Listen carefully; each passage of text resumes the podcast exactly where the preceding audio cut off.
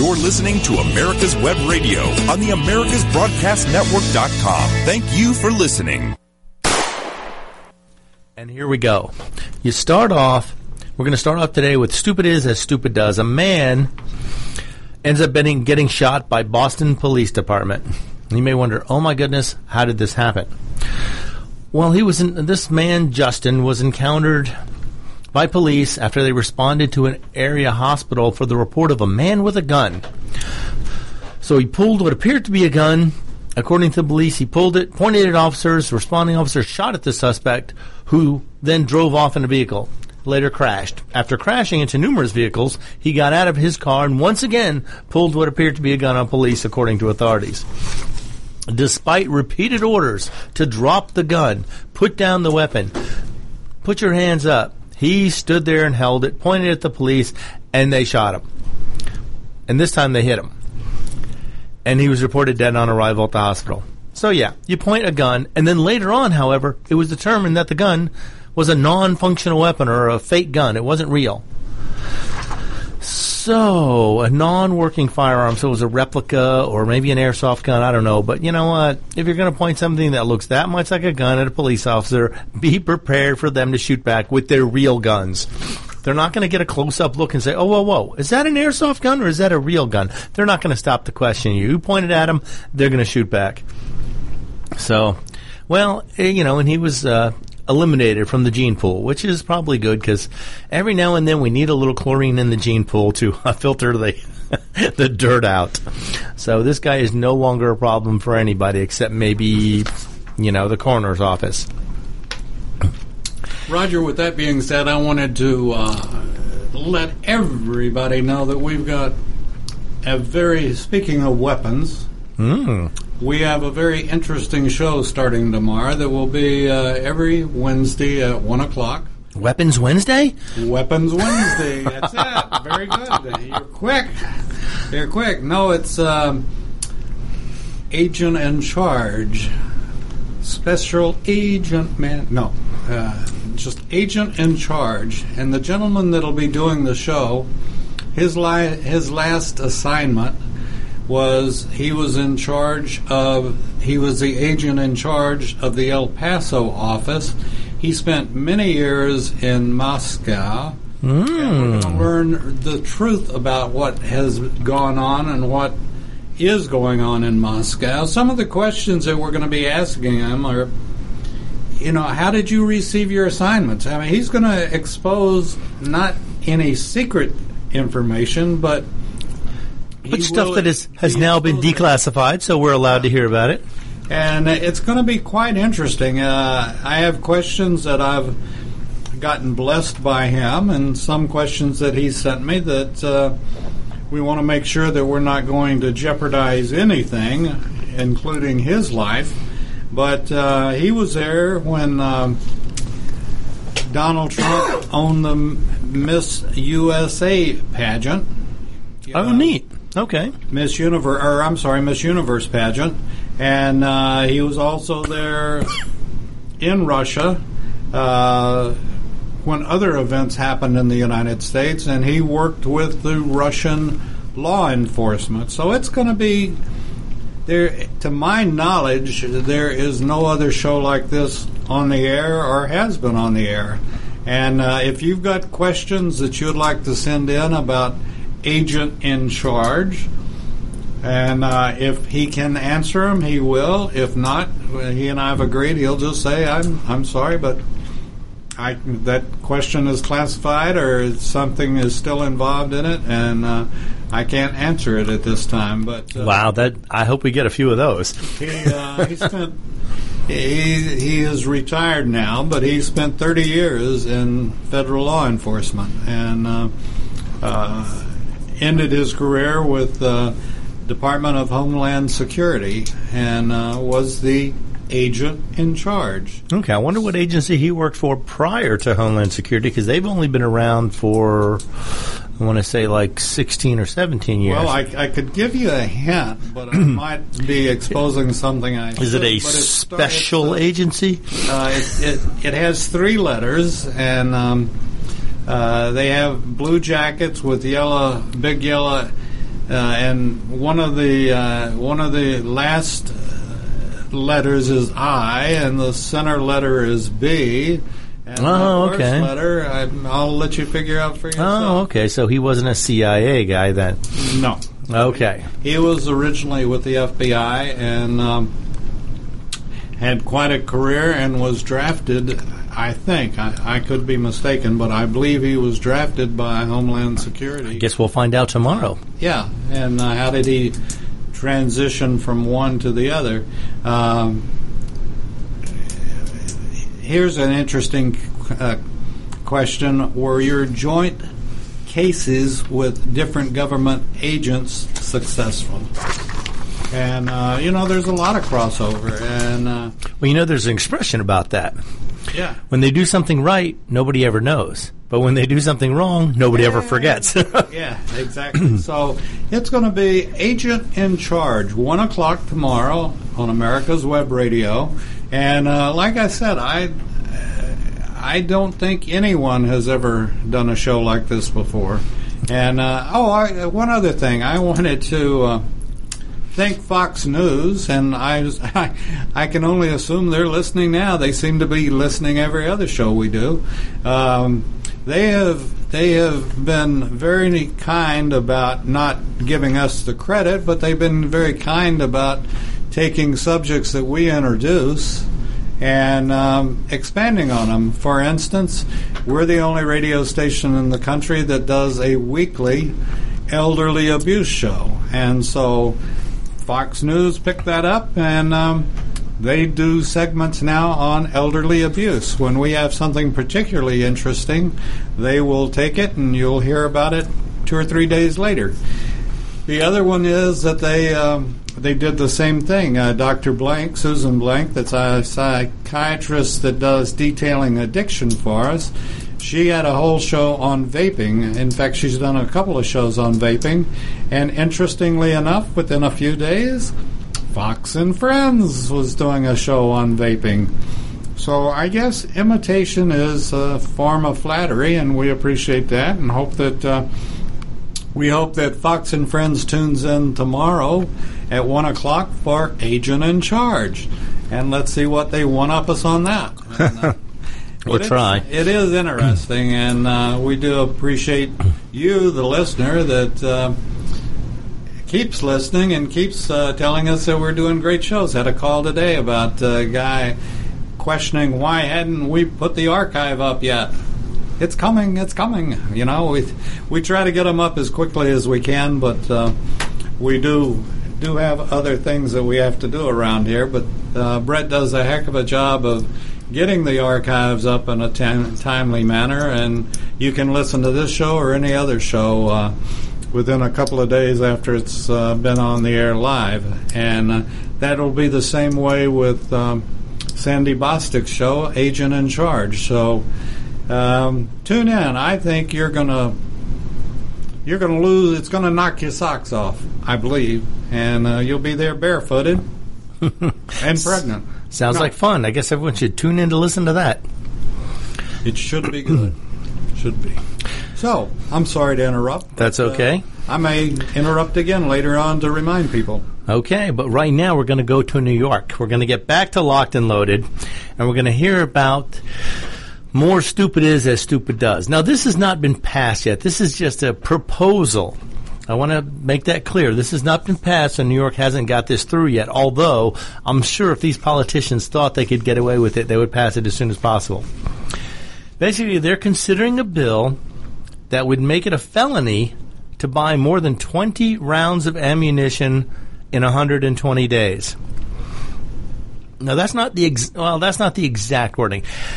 The wording is it is it would be illegal to purchase weapon uh, ammo for assault weapons more than two times the capacity, the weapons capacity.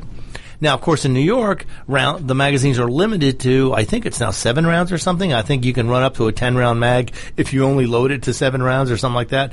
So even at ten rounds, double that would be twenty rounds.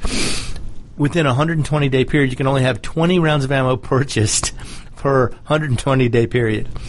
Which means if you go shoot a match somewhere where you have to run through two or three hundred rounds of ammo, it could take you a year before you can save up enough, I guess, credit to buy enough ammo to go run one of these matches. now, keep in mind, this has not passed yet. It is just a bill. But they're trying to put this through, and they would limit you to 20 rounds per four months and people would and and people who don't know would ask, well, why do you need so many bullets for a gun? Why do you need more than 20 rounds of ammunition? For the same reason you don't buy toilet paper 20 squares at a time because when stuff happens, it gets messy. And you might need a few more rounds or pieces of toilet paper than you anticipated. So we'll have to keep an eye on this. It's a New York bill A01724, which would make it, uh, you know, basically, unless you had a stockpile, it would make it unbelievably difficult to accumulate any amount of ammunition buying, you know, let's see, 20 rounds every four months. I'd give you, I, am not good at math, but 60 rounds a year.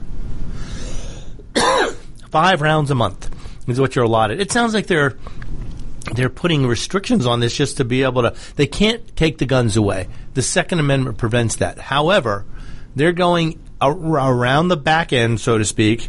So be prepared don't bend over for these guys because they're they're gunning for you. Five rounds a month. You and if who comes up with this kind of stuff? Well, they they figure the ammunition is not protected in the Constitution. Just the guns are. So, as most people know, a gun without ammunition is just a club. So, if they can take all the ammunition away, then hey, you're done.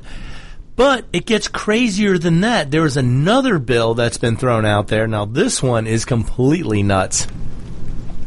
It claims every round of ammunition that you own must be serialized.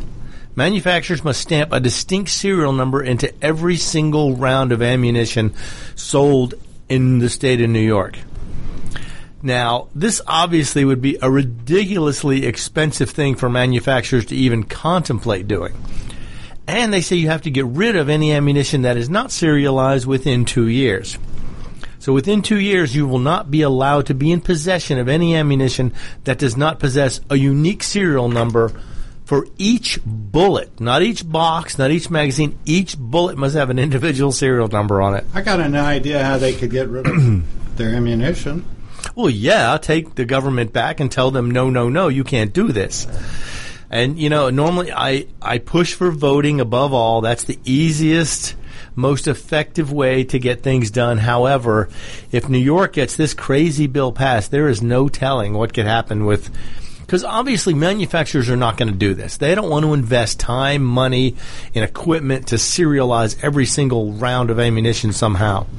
And this was brought to my attention by a guy who does a he does a video I've seen a couple of times called Guns and Gadgets, and he explains it a little more thoroughly. But just the fact that you'd have to serialize every single round of ammunition that you own to enable law enforcement to keep track of it. Again, it's an end around. They're going around behind you trying to take your guns away without you paying attention. So whatever you do, be careful. Don't drop the soap because they're they're coming for you. this this is sort of like uh, getting a prescription at the drugstore. If you if uh, it's you're too early to get it refilled and you show your ID and you do this and you do that, and they say, well, you've got to wait five more days before you're qualified to get it again. Right. I mean, you could have spilled a few down the sink, but if you don't have the prescription on time, then they won't give it to you.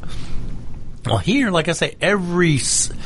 This is even crazier than the California law, where they take guns off of their quote unquote registry if they are not able to imprint a distinct serial number onto every cartridge fired. The gun must have some sort of micro stamping technology on the gun to be able to stamp every fired cartridge with a distinct number, barcode, something like that.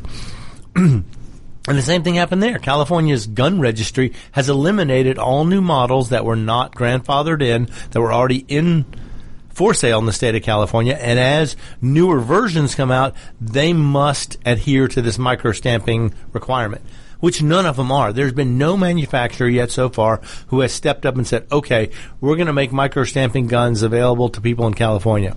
So basically, the California registry grows every year with less and less weapons available on it by asking these manufacturers to perform impossible tasks in order to have their guns legal in California. So you're going to register your bullets, basically. Right. They will keep track of every serial number of every bullet that you own. I want mine to be FUMF. One, two, three. yeah, I mean, this is just, it's another end around. They're going, you know, they're going for the end around. They're trying to say, well, we can't outlaw guns because the Second Amendment is in our way. So they're finding a way to go around this Second Amendment wall or go over the Second Amendment wall or tunnel underneath the Second Amendment wall, which uh, in fact, most liberals are in favor of people just coming through over under walls anyway. So this kind of goes along with their their general approach to things. So be aware, New York. If you're aware of this, you need to find out if this ever comes up for a vote or anybody who supports this bill. If you're a gun owner in New York and you want to have enough ammunition to actually go shooting on an afternoon, you better pay attention to this because if they make this the law, if they force manufacturers to serialize ammo, chances are they're not going to do it because they can't afford it. It's, it'd be too expensive. Nobody would buy the ammo. So basically, ammunition sources in New York would completely dry up. There'd be no way to buy new ammo because if it wasn't serialized properly, you wouldn't be able to even sell it in New York. And most manufacturers are not going to do this. Now, I imagine that true enthusiasts are going to get to the point where they are going to want to start reloading their own. These shell casings will become extremely valuable. Or once you buy them, you'll want to reload them as many times as possible. Now, I don't know. Can you transfer the number from one casing to another? Would the number wear off after it was reloaded a time or two? Would criminals obey this law? Oh my goodness. Oh, probably not because they're, oh yeah, what's the word? Criminals. That's right. You're not going to get a criminal to obey the law. That's how they become criminals in the first place. So be aware, New York. Apparently, some California water has gotten into your waterways and influencing your politicians to do stupid things. So, like I say, not passed yet, but the fact that California has this registry on their guns would mean to me that this is not entirely out of the realm of possibility for you guys. You guys could be in danger of losing your rights to have ammunition. And as we all know, a gun without ammunition is just a club. But you know, somehow, I bet politicians, police officers, people who they deem responsible enough to have ammo are going to still be able to get whatever they want. Typically, the um, bodyguards for Bloomberg, for Oh, yes, Bloomberg. I'm so glad you brought him up, Mr. Bloomberg. I mean Bloomberg. Yes. I didn't bring him up. He's still about four foot nothing. Yeah, he's still he's still the shortest guy at the podium.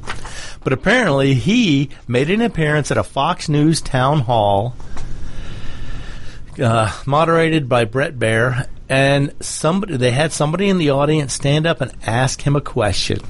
And this is a question. This is almost the exact question I would have asked him as well. he said, "How do you justify pushing for more gun control when you have armed security details that are likely equipped with the same firearms and magazines that you seek to ban common citizens from owning? Does your life matter more than mine or my family's or these people's?" And after the cheering for the question subsided, then Bloomberg decided, "Oh, you know what? Let me let me tell you what I think about this." Look, I probably get 40 to 50 threats every week. Some of them are real, he responded. That just happens when you're the mayor of New York, or you're very wealthy, or you're campaigning for president of the United States. You get a lot of threats. Okay, so because somebody threatens him, he has the right to have armed security details and have men carrying guns that are illegal for every other single person in the state if they're not a politician or extremely wealthy. I mean, you can see this guy is a pure elitist. There is no reason why he should have rights that people in his state do not. So here we go. So he answers, you know, he says, the right to bear arms, nobody's suggesting you're going to change the Constitution. Or if you wanted to, I don't think you could get it done. So he's saying, oh yeah, maybe if you wanted to, but it's going to be too difficult, so we won't do it. Nobody's going to take away your right to bear arms. Really? But yet, he's willing to take away the right for people to bear arms that his security details carry, that people who guard him use to protect him and his family, because he's very wealthy. Okay, so because he's rich, he gets away with this. Okay, we're going to be right back. I'm Roger B. This is Locked and Loaded, and you're listening to America's Web Radio. Perhaps you are struggling to cope with the disease of addiction. If not, you probably know a family member or friend that needs help in battling the cravings and the personal and professional damage done by the effects of drugs or alcohol. Get a pen and paper and be ready to write down the following. These are the issues that the trained staff at the Atlanta Healing Center address and treat every day. Their doctors and counselors with over 40 years of practice in the field of addiction can treat the suffering individual in a thoughtful, compassionate, and experienced manner and guide him or her along the path to recovery. So call 770-696-9862 and speak to a knowledgeable staff member about how you or your loved one can be helped to enjoy a better and healthier life. More information is also available on the website at www.atlantahealingcenter.com.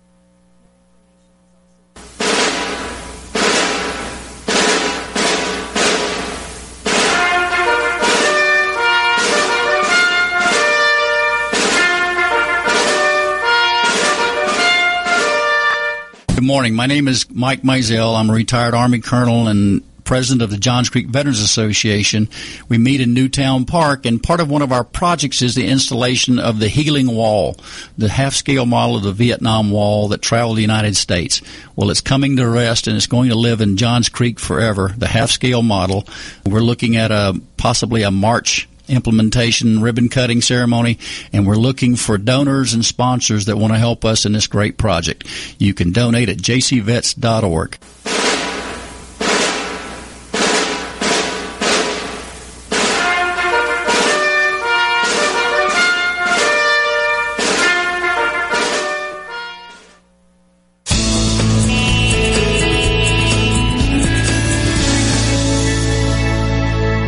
This is America's Web Radio. Would you like to have a show, talk about your business, or express your opinion on America's Web Radio? Just email gm at americaswebradio.com and we'll get back to you. Thank you.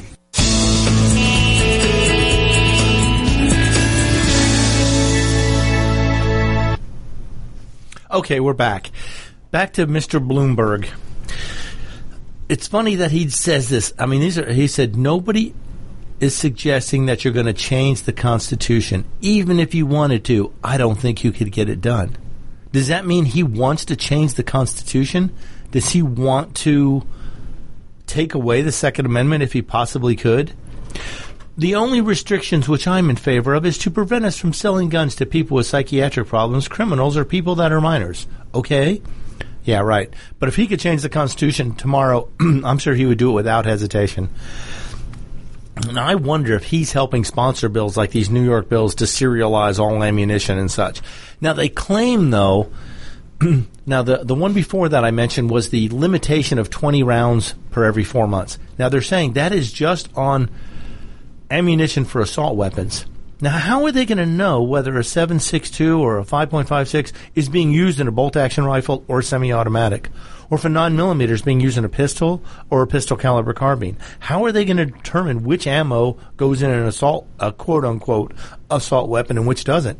Does that mean the only thing you could buy would be lever action rim fire cartridges, 22s, 38s, 44 magnums? but what if you put one of those in a lever action? Would that be considered an assault weapon because it holds more than 10 rounds?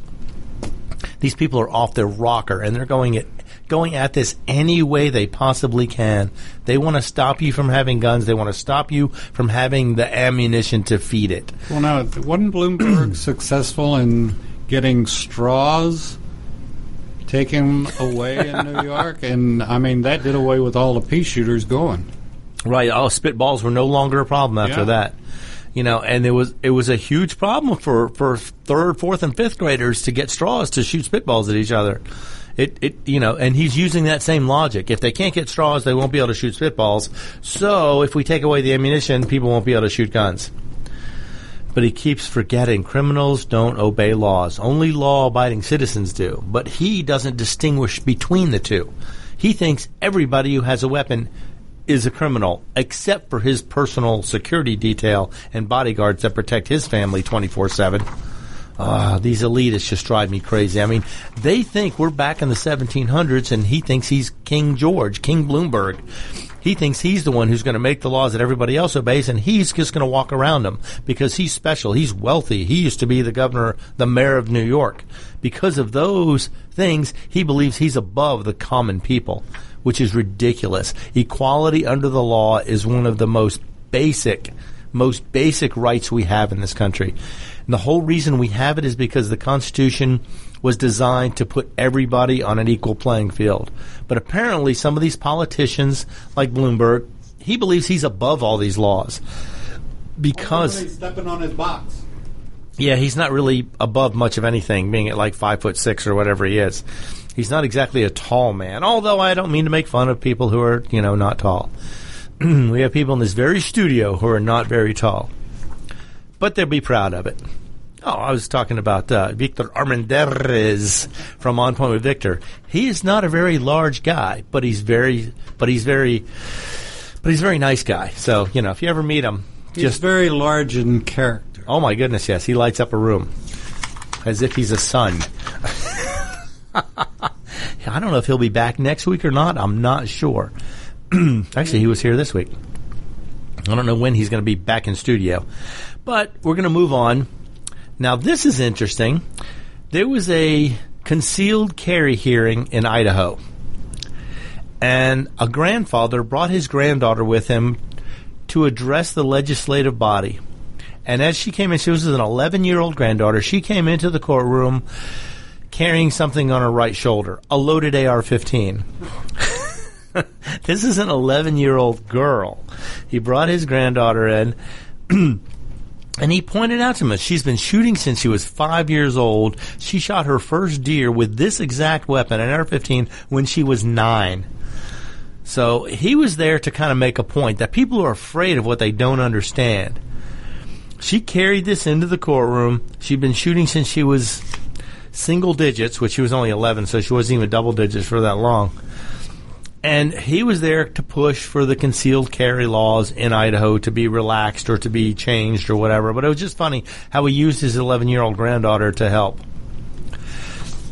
Because they want to limit where you can carry concealed weapons.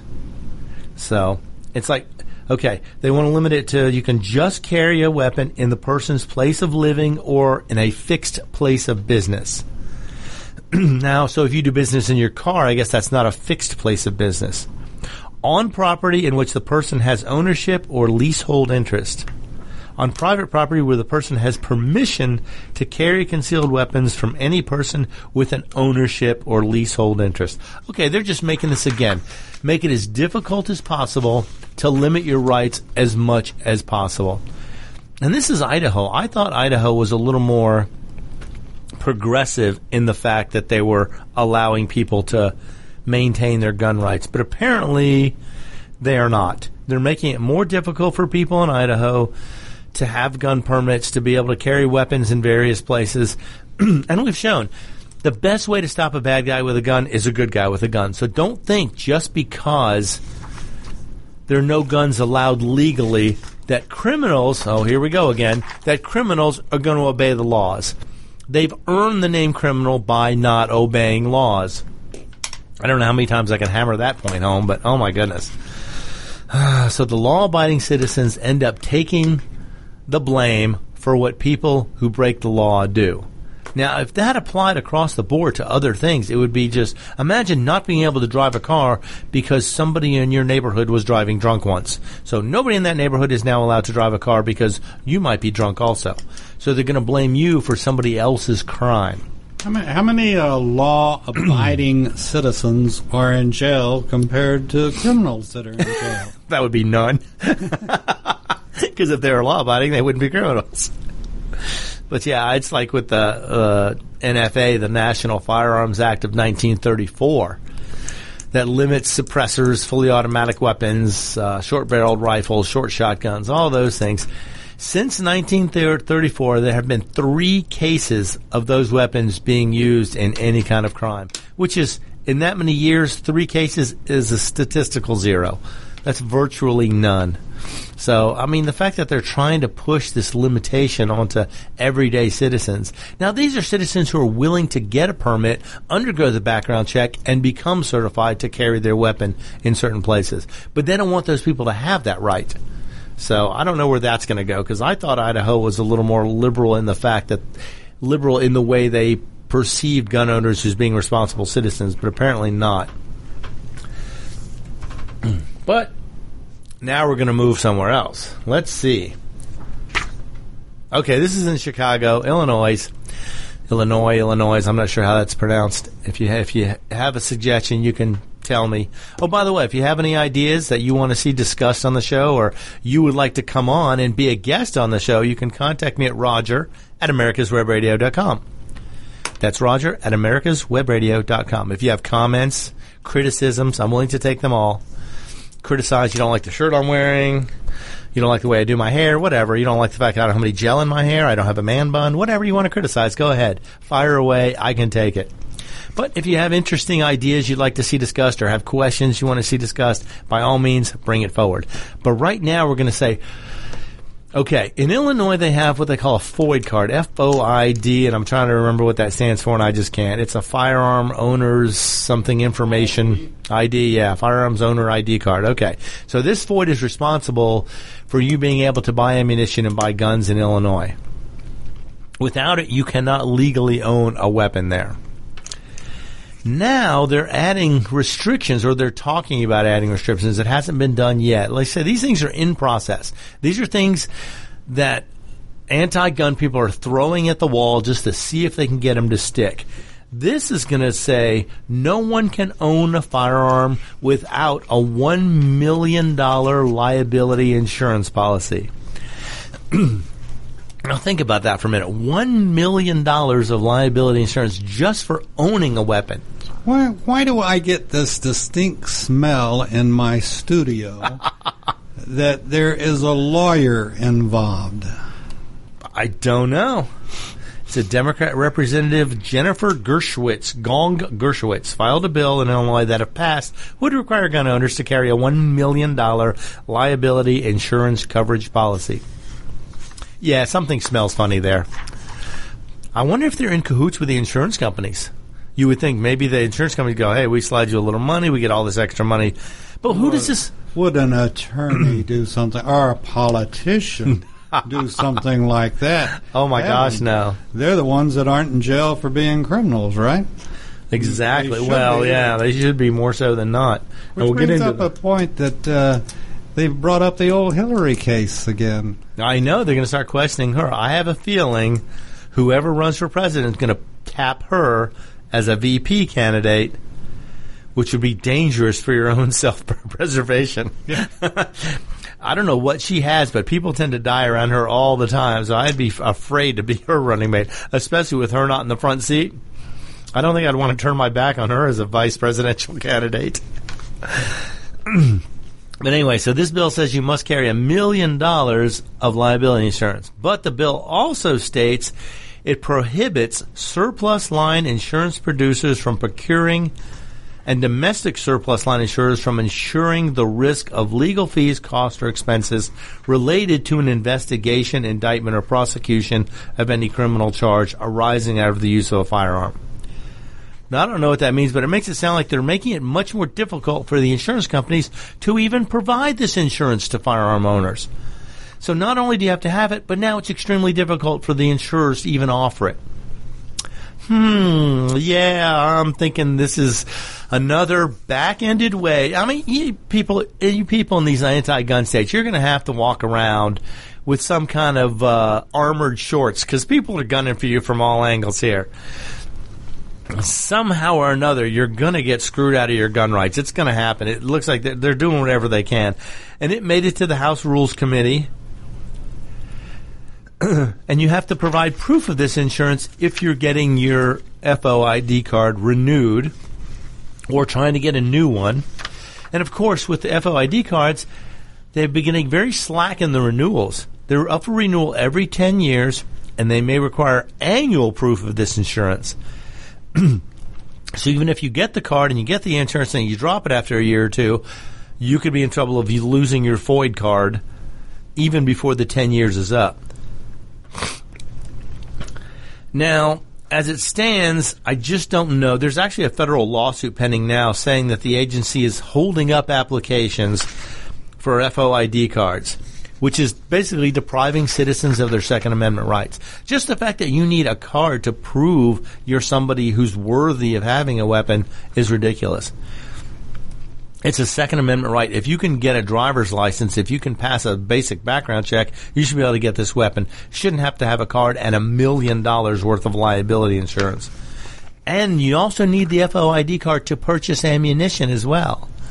So even if you don't have a gun, you can't even buy ammo. Now I wonder how that would work if you went to a local range. Could they sell you ammo to use in a rental gun? Can they even rent you a gun? I know in New York, you're not even allowed to touch a gun whether it's yours or not, unless you have a permit. And the permit application is $300 and about 60 pages long and takes six months to a year to complete and get back. And that's just a purchase. That's not a carry permit. You can't carry a weapon after you do that. You can just buy a handgun. Now, in New York, though, you can buy rifles or shotguns pretty freely. They don't require that for that. But to purchase the handgun, you must go through that 60 page, $300 application. I have a suggestion that uh, you know during the Revolution, and I think some of the, the British mentioned the fact that that the uh, our militia were hiding behind trees, and you know they didn't know where they were, and all this kind of stuff, while the British were in their little lines. Marching, uh, you know, I would suggest people start picking their trees.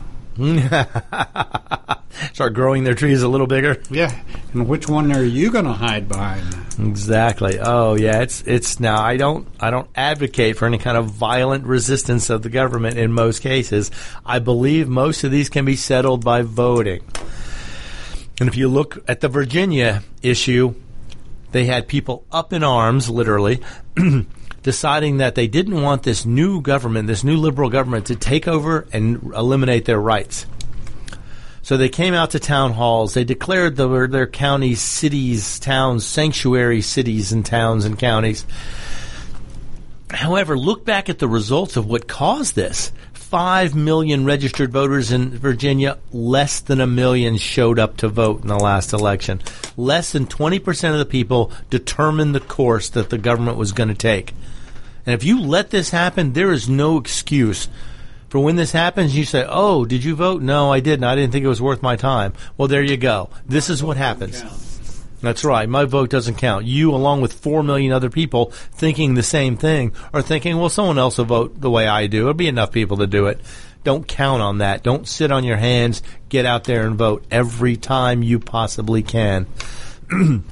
In fact, in some states, you do not have to declare which party you are affiliated with. In these states, you're allowed to vote in a primary. It doesn't matter whether it's Democrat, Republican, Independent. You can vote in any primary you want. You can just vote in one, but you can vote in any primary you want in some states. So therefore, if you feel like there's a candidate who may be better than others, or if you feel like it's the worst candidate possible with the easiest chance of being defeated by who you would prefer, you can vote for them as well. So be considered. Strategic voting is a possible weapon in this particular fight. Vote for the people who you feel would give you the best chance if they were to win, or vote for the most ridiculous one who has the least chance of winning. Either way, it's a, it's a strategy. Pick your strategy and go vote. It doesn't matter whether you're affiliated with that party or not. If your state allows you to vote in one primary, pick the one that's most important and go vote in that one. because otherwise you'll end up with in a Virginia situation, and we don't want to end up in a Virginia situation because that got really messy really fast. There was formations of of militias in counties and towns, people threatening to you know fight the government if they came to take their guns. It was you know it was all boogalooed up everywhere. These people were just they were itching to get into it, and it's like I hope it never comes to that during my lifetime. But the way things are going, I'm becoming a little more fearful that being that getting out, getting people out to vote will not be enough. But we'll see. In fact, there's things are coming to a bit of a, a clashing point out in New Mexico.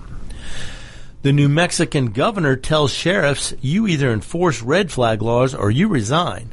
And these sheriffs have stood up and said, we're not going to enforce these laws. We don't believe they're constitutional. Because she signed red flag laws into into law, so now they are, and told sheriffs who oppose law they should resign if they won't enforce any gun seizure orders. Now, it's funny because a vast majority of the state sheriffs have spoken out against these red flag laws. They don't believe they should be in place. They're not st- strict enough as far as getting enough information before they have to act.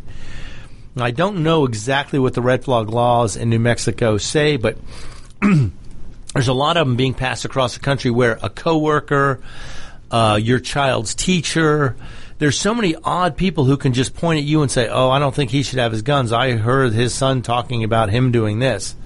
So all of a sudden, if your six or seven year old says something about you doing something, whether it's true or not, doesn't matter. That teacher can then call for a red flag law against you or your family. So be aware of this. I mean, this is just, it's going off the deep end. It's, it's the Salem witch trials all over again. Now, the sheriffs all in these towns and counties, they realize they don't work for the governor. They don't answer to her. They answer to the people who elected them. They answer to the people who voted for them. They are elected officials as well.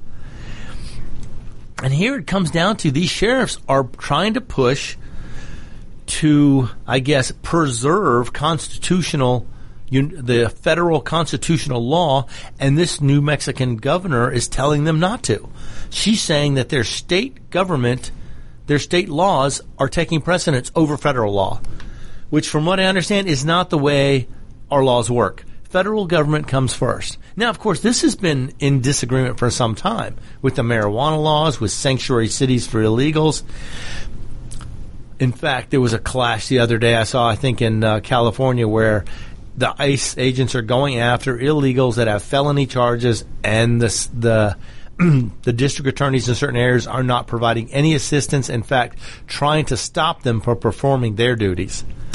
So at some point, I don't know, I don't know when it's going to happen, but if it does, the states and the federal government are going to come to a clashing point. And I don't know at that point how that's going to go. That's going to be interesting. I mean, the feds can, they can't call in troops to deal with U.S. citizens. However, a governor can call for the National Guard, but then the president can federalize them and take control of the National Guard. And it's going to come down to these sheriffs. I mean, what are they willing to do to protect the rights of the citizens, of the people who vote for them? I don't know. We'll have to see. We'll have to get with them when the time comes. All right, we're going to be right back. We're going to take a quick break. I am Roger B. You're listening to Locked and Loaded, and you're on America's Web Radio. Quik Stakes. That's QUIK stakes are not just for surveyors. They are great for family and community gardens. Go online to www.quickstake.com or contact your local land surveying supply dealer and get you a box of Quik stakes. You'll love them every year when you plant your garden. Again, that's Quik stakes, Q-U-I-K stakes, the truly preferred way to stake and identify what's in your garden now. The Docs for Patient Care Foundation is your way to join the fight and become a member of an organization created by doctors for patients dedicated to fighting for your healthcare freedom and preserving the doctor-patient relationship. Get a pen and paper. Write down docs4patientcarefoundation.org. That's D-O-C-S, the number four, patientcarefoundation.org. Go to our site and please make a generous tax-deductible donation and join the fight today. Thank you.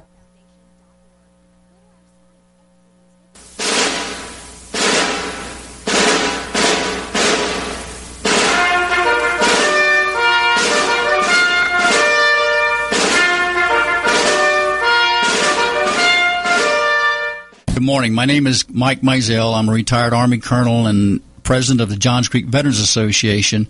We meet in Newtown Park, and part of one of our projects is the installation of the Healing Wall, the half-scale model of the Vietnam Wall that traveled the United States. Well, it's coming to rest, and it's going to live in Johns Creek forever, the half-scale model. We're looking at a possibly a March implementation ribbon cutting ceremony, and we're looking for donors and sponsors that want to help us in this great project. You can donate at jcvets.org.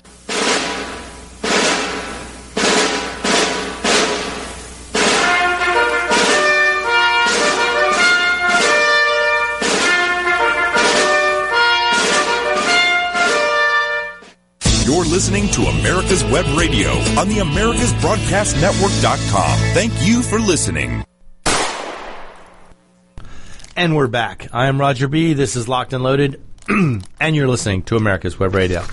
Right before we left for the break, we were talking about the New Mexican governor telling the sheriffs, the duly elected official sheriffs, that they need to comply with her red flag laws or they need to resign. Of course, the sheriffs know they don't answer to her. They answer to the people who elect them. But what happens when elected officials don't obey the law themselves? What kind of response can you possibly get? I mean, what can they do? Well, let me tell you something. There are veterans in the state of Washington who are preparing a citizen's arrest for of Washington leaders over unconstitutional gun laws.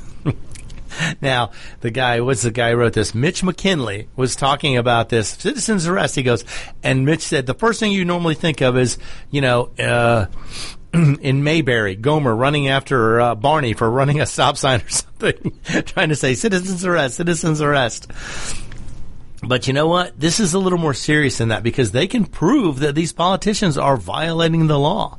However, we've allowed this to go on for so long, you wonder, you know, what will come of it? How are these people going to respond when, you know, if they get people pushback? I mean, and also, are they in a majority? I don't know. Do a majority of Washington citizens think they need to give up their constitutional right to have a gun? Maybe they do. Or maybe the people who do believe this are just outvoting. They're outvoting the people who don't believe that gun rights are are in the Constitution or should be adhered to. So we'll have to see. But according to the Seattle Times, they were saying that there's been a group with the, of three percenters. Now, if you don't know what the three percenters are, three percent is supposedly the number of active participants in the Revolutionary War. Only 3% of the country took active parts in fighting the Revolutionary War. And these people consider themselves active participants in preventing the distortion of the Constitution as it is written. So we will see. I'm really curious to see where this one goes. I'm going to have to come back and revisit this. But real quick before I run out of time, I want to cover one more thing because the coronavirus is still out there. It's still scaring people. And people are afraid. They're concerned. They're uh, stocking up on things. They're prepping. They're getting ready. Now, what what if this does get bad? I honestly, from looking at what I've seen, the specifications, the the deadliness of the virus, it is not as big a deal as the regular flu. The regular flu is more dangerous than this thing is, according to the numbers. But what if people do get scared? I was in a Walmart the other day and there were people, I was overhearing conversations, people asking for hand sanitizer and all the responses, oh, we're completely sold out. We have none left. The soap aisle was wiped out except for a few bars here and there. Cleaning supplies were just gone through like crazy. People are getting frantic about this. They're getting a little bit more wound up about it. In fact, there's people selling the N95 masks, which usually go for a buck or two. They're getting 15 to $25 for them on eBay and on Amazon. So what if the virus does become a big issue? What if they want to limit contact among people? Could martial law come to the United States? Could they bring it in? And would the coronavirus be an excuse for them to start implementing this thing? Now, you may wonder, what is martial law? Martial law is basically when military takes over the duties of law enforcement and implements additional or different laws in place of civilian laws. They use military law instead. And this takes place when there's some great threat to the general public or in case where a foreign military takes over another country, which I don't think that's going to happen because the coronavirus does not have its own government or tanks or any of that stuff. That but we know of. that we know of. Yes, who knows? They could come in with lime wedges and take us all over. I don't know. Coronavirus with a side of Lyme disease. But on a daily basis, that can mean that living under martial law, certain rules that we have become accustomed to will no longer apply, such as suspension of habeas corpus, meaning you do not have to go before a judge and be charged with something to be held, to be detained, to be kept in captivity if they deem you a threat somehow or don't know who you are or why you were out after hours. You could put in curfews. People would have to be in at a certain time, and if you're caught out after that, you get detained, you get put in captivity. For how long? Who knows? it depends on how severe the threat may be. I think the most important thing is to remember is that if martial law is implemented, supply chains will undoubtedly be disrupted. Certain supplies may be difficult or nearly impossible to get. In fact, we're seeing it now. Like I say, Walmart the other day completely out of hand sanitizer. Granted, most people don't need as much as they probably have, and there's a lot of it still out there. There's other places to get it, but it was funny that everyone was stocking up on it. When they say the very best way to prevent this is to wash your hands frequently. The hand sanitizer helps, but it's not as effective as washing your hands with soap and water. Well, I want to add to that. Think before you act. And this means, you know, right now, I don't think it's as big a deal as some of the media has made it. However, you know, if you got tickets to be with 30 or 40,000 of your best friends, or 10 or 15,000 of your best friends, you might want to think about do I want to go be coughed on? Or if you're sick, stay home. Why infect Yeah, try- anybody else? Try not to be a spreader of disease. Yes, absolutely. And, you know, heaven forbid, think before you act. Uh, th- you know, that's that's a hard message to get across today. But uh, and if there's a concert that your kids are going to, you know, how important is that concert with everybody coughing and wheezing and all this? Uh, not that that's going to, you know, and it's like. Um, but this is no worse than any other flu. anything else. Yeah, you can avoid certain contact here and there, which Yeah. probably be helpful. But to disrupt your regular life because of this, as of now, I don't feel that's a, a scenario that most people need to do. No, uh, but the common thing is to think and and think of the person that's standing next to you. If you've got a cough or you have to sneeze, take take precautions. That you just Wear a mask. Be considerate. Yeah, sneeze into your elbow Yeah. Or any place else you want to. But or into your the guy in front of you's rear rear pocket. That would that would work. But anyway, so if martial law becomes an issue, if they actually implement martial law in the United States, there will be common items that will be in short supply. And you don't know when they're going to be available again. And this puts defending what you have and the people who need it becomes important. It's very difficult to see a friend or neighbor in need and not be able to help them. But you have to decide, can you really spare anything that your family may need while supplies aren't aren't available? That's something you're going to have to see. Now, and you could have had gobs of training. You may be fully prepared for anything, but if it comes down to it, face to face with someone trying to take things from your household, from your family that you feel like you need to hold on to, at what lengths will you go to protect that? And most people are like, oh, I'll shoot anybody who comes near me. Well, yeah, you can train all you want, but when it comes face to face with someone you know who you consider a friend or a neighbor that you've known for years, it's a lot harder than you might think. And of course, you know, there's always conflicts between neighbors and stuff, and those are probably the the crazy ones are probably easier to avoid or not not deal with. But in this situation of martial law, the the best scenario is one where you work with other people, assuming these people have something to contribute or are willing to work to help the general cause. Now, there's the one neighbor who's going to laugh at you and make fun of you for being a prepper. Oh, you're an idiot. You're just paranoid. And you know what? No one wants to help that guy because he scoffed at you when you were making preparations. He decided it wasn't worth it to put his time, money, or effort into it. So, yeah, that guy, it's going to be a lot easier to, to shun him away and let him fend for himself, even though his family may not have food, they may not have toilet paper. You know, how much of this do you need? Can you spare any of it? You know, you want to be as neighborly as possible, but also you got to protect your own family first or your own group of people first. People who put the time in, people who put the effort in to prepare and get ready. And then you have to be prepared to defend what you have. You know, you can't afford to let roving gangs come and take all your water. You just can't afford to do that. There's too many Too many lives at stake. Your family's life is at stake. Do you have the necessary tools and necessary training to defend what you have? In the event of martial law where supplies are limited and you can't get what your family may need, are you going to be able to defend what you have and keep it?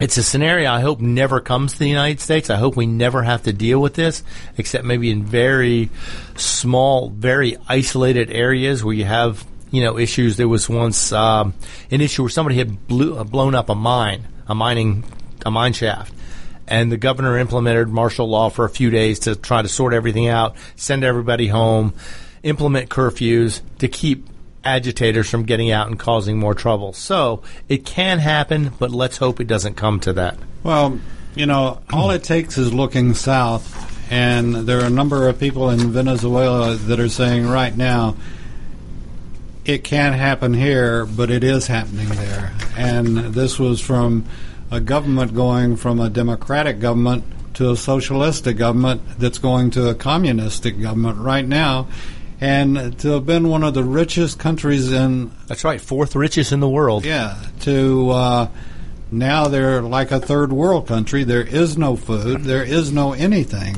and uh, Now, what is the show we have that's with we- the Venezuelans, it's right? called Let's Talk Venezuelan, and the folks that do it, uh, Josie, as a matter of fact, Josie Cruz, she is running for Congress and uh, running against the uh, the island is listing Hank Johnson that Oh.